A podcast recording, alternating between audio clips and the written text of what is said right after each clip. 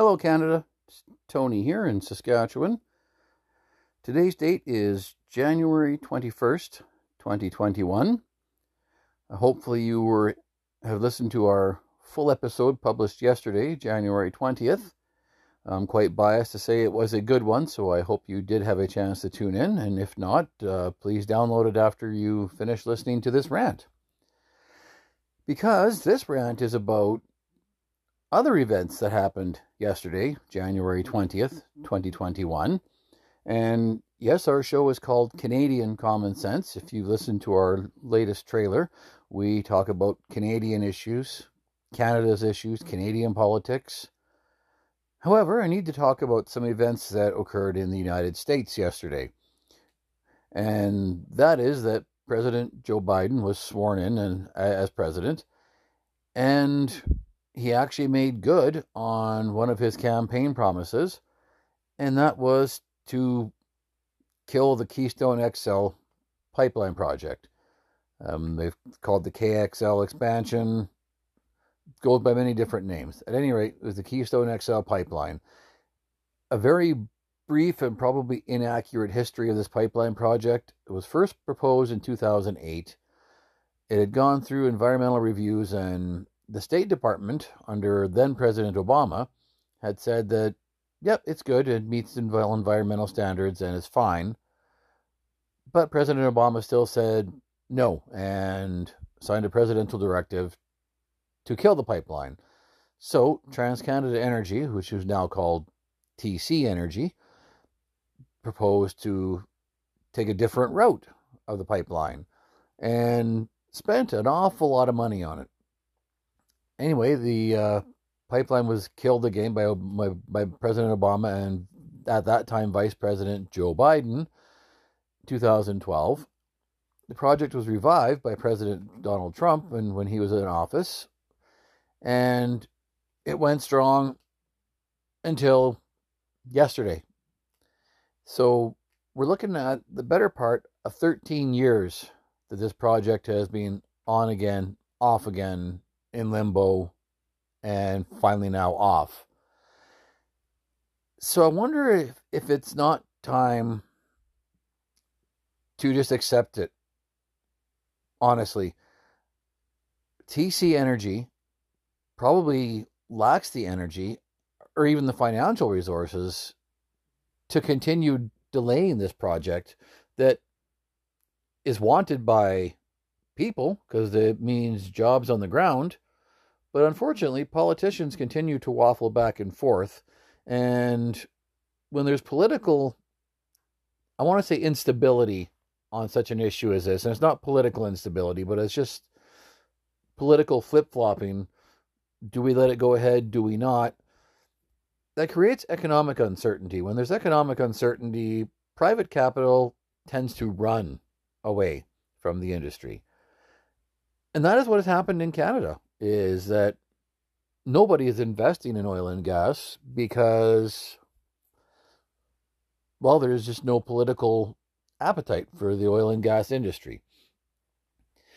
So Jason Kenney who has been a great warrior for Alberta and Alberta's energy sector and has fought the good fight for for the Alberta oil patch mostly I disagree with his carbon tax very strongly. I don't care if he wants to tax quote unquote heavy emitters or not. I do not agree with his carbon tax ideas. Beyond that, Jason Kenney has been a great booster for Alberta and Alberta energy. And am I biased? Absolutely, because I grew up in Alberta. I was born and raised in northern Alberta and damn proud to say so. So this issue hits home for me a little more as well.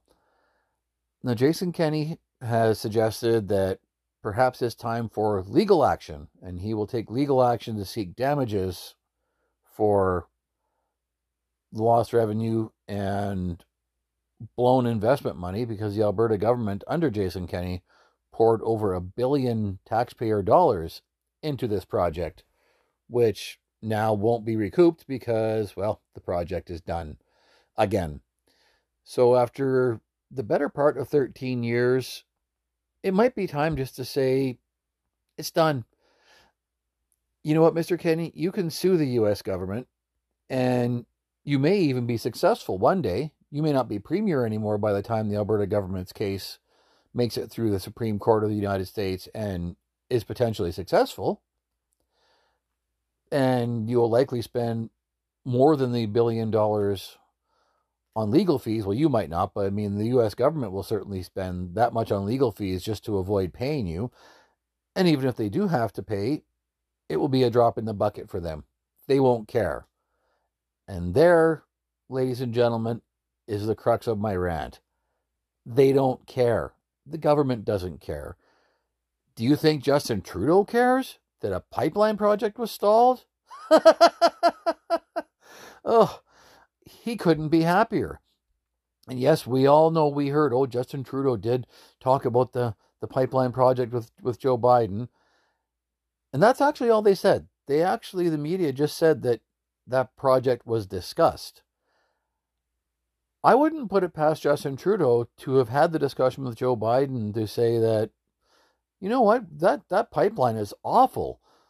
And you, you probably should kill it, Mr. Biden because Justin Trudeau hates oil and gas. And you know what he hates even more than oil and gas? Alberta. He hates Alberta. He hates Western Canada. He really hates the oil sands. And he couldn't care less if the oil and gas industry flounders. Do you want proof? Well, shortly after Justin Trudeau was elected prime minister, he said over in Europe, Oh, as much as I would like to see the oil sands phased out tomorrow. Oh, well, we kind of thought that was one of the financial engines of the Canadian economy.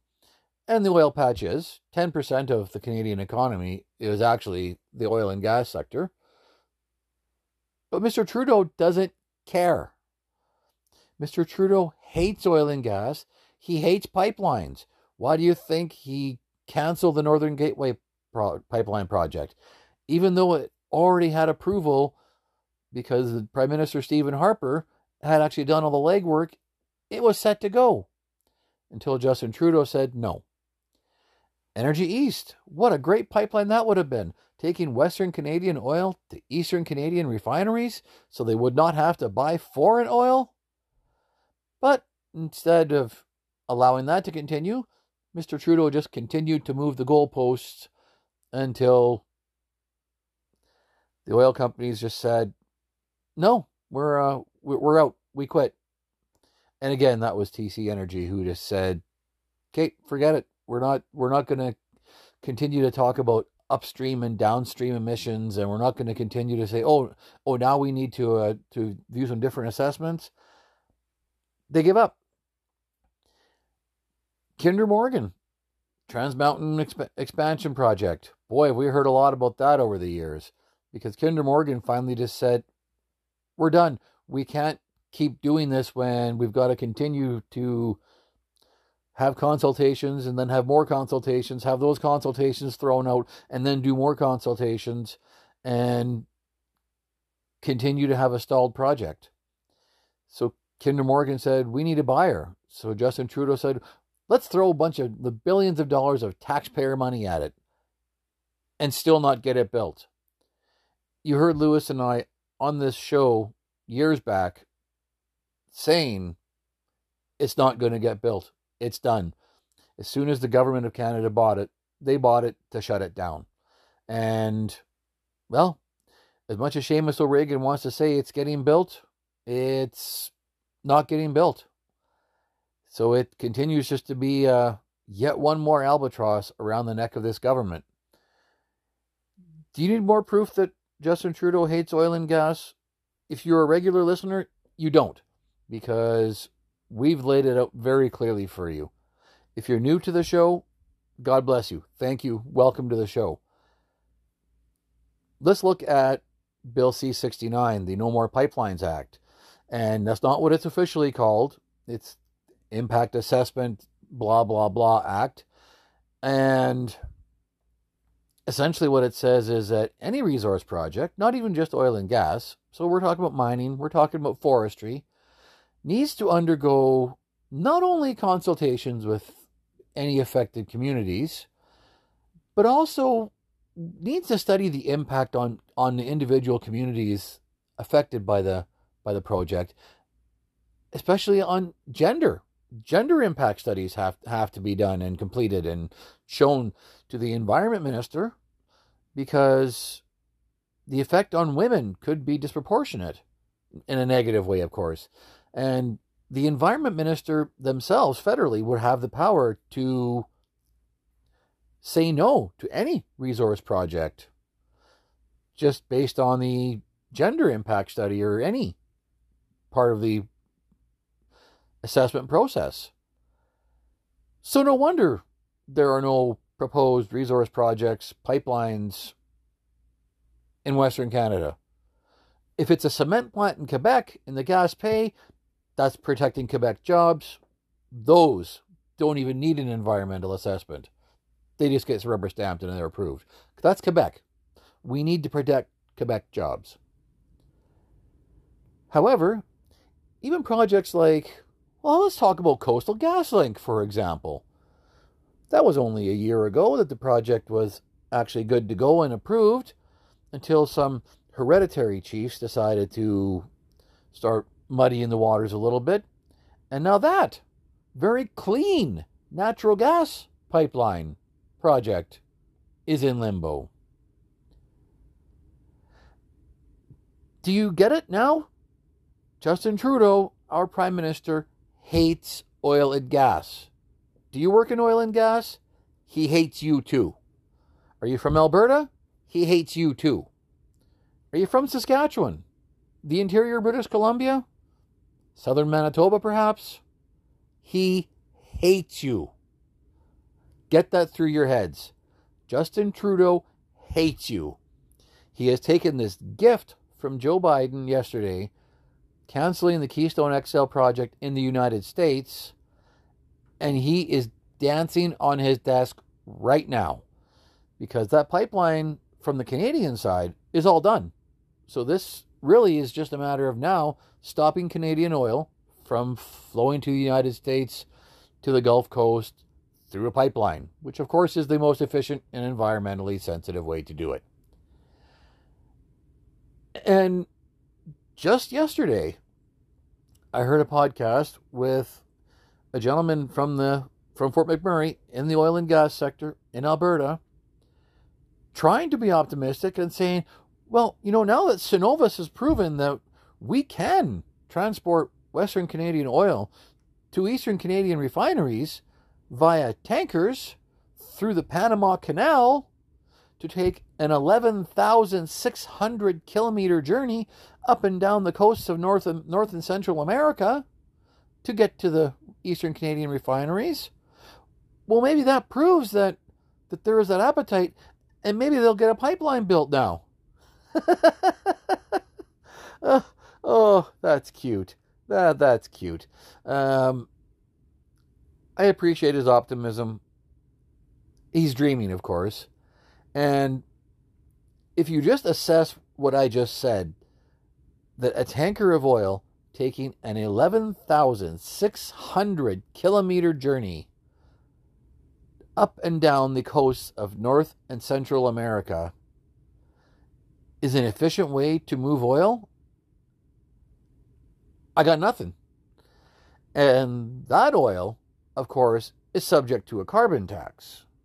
Thank you, Mr. Trudeau, for increasing said carbon tax by 50% at the start of this year in the middle of a recession brought on by a pandemic, by the way. Brilliant move. And your announcement that the carbon tax was going to go up fivefold by 2030 to $170 a ton? Genius, Mr. Trudeau. Genius. Well, by the way, oil from Saudi Arabia, Venezuela, those great capitalist free societies, utopias. Oh, wait, neither of them fall in that category. But that oil, or Nigerian oil for that matter, not subject to Justin Trudeau's carbon tax. Do you get what I'm saying yet? Do you understand that Justin Trudeau hates you, Canadian Oil? He hates you. And he had a goal to kill the oil and gas sector when he became prime minister, and he's going to see it through. So maybe it's time to throw in the towel. Maybe it's time that you understood that no matter what you do to try to move Canadian oil to foreign markets, Justin Trudeau has a roadblock ready for you. And don't think for one minute, now that Joe Biden is president in America, with a Democratic House and effectively a Democratic Senate, yes, it's tied 50 50, but RINOs will always vote with Democrats. And Kamala Harris would be the the one to break a tying vote if one ever occurred anyway. So, at least for the next two years, Joe Biden and Justin Trudeau are going to be in a competition to out green and out radical each other. So don't think for one minute you're not going to see more Tides Foundation funded protesters at any possible hearing or job site in the Canadian oil and gas sector ad infinitum, at least for the next two years, if not for a lot longer. Do you get it yet, Alberta? Justin Trudeau hates you. Justin Trudeau hates oil and gas. Oh, my mistake. Justin Trudeau hates Canadian oil and gas. So maybe it's time, Alberta, you had the very serious conversation with yourself and your partners in Western Canada. Maybe it's time to, to say, you know what? We really need to rethink of this idea called Canada. Because right now, Canada isn't a country. When we're we have a, a prime minister who pits region against region, Canadian against Canadian, this is no longer a country. New Brunswick Premier Blaine Higgs said a year or possibly two years ago Is Canada a nation or a notion?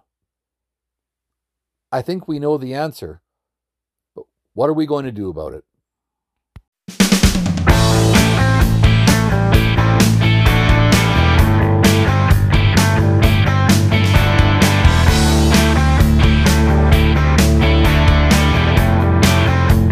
This is Canadian Common Sense with Lewis and Tony.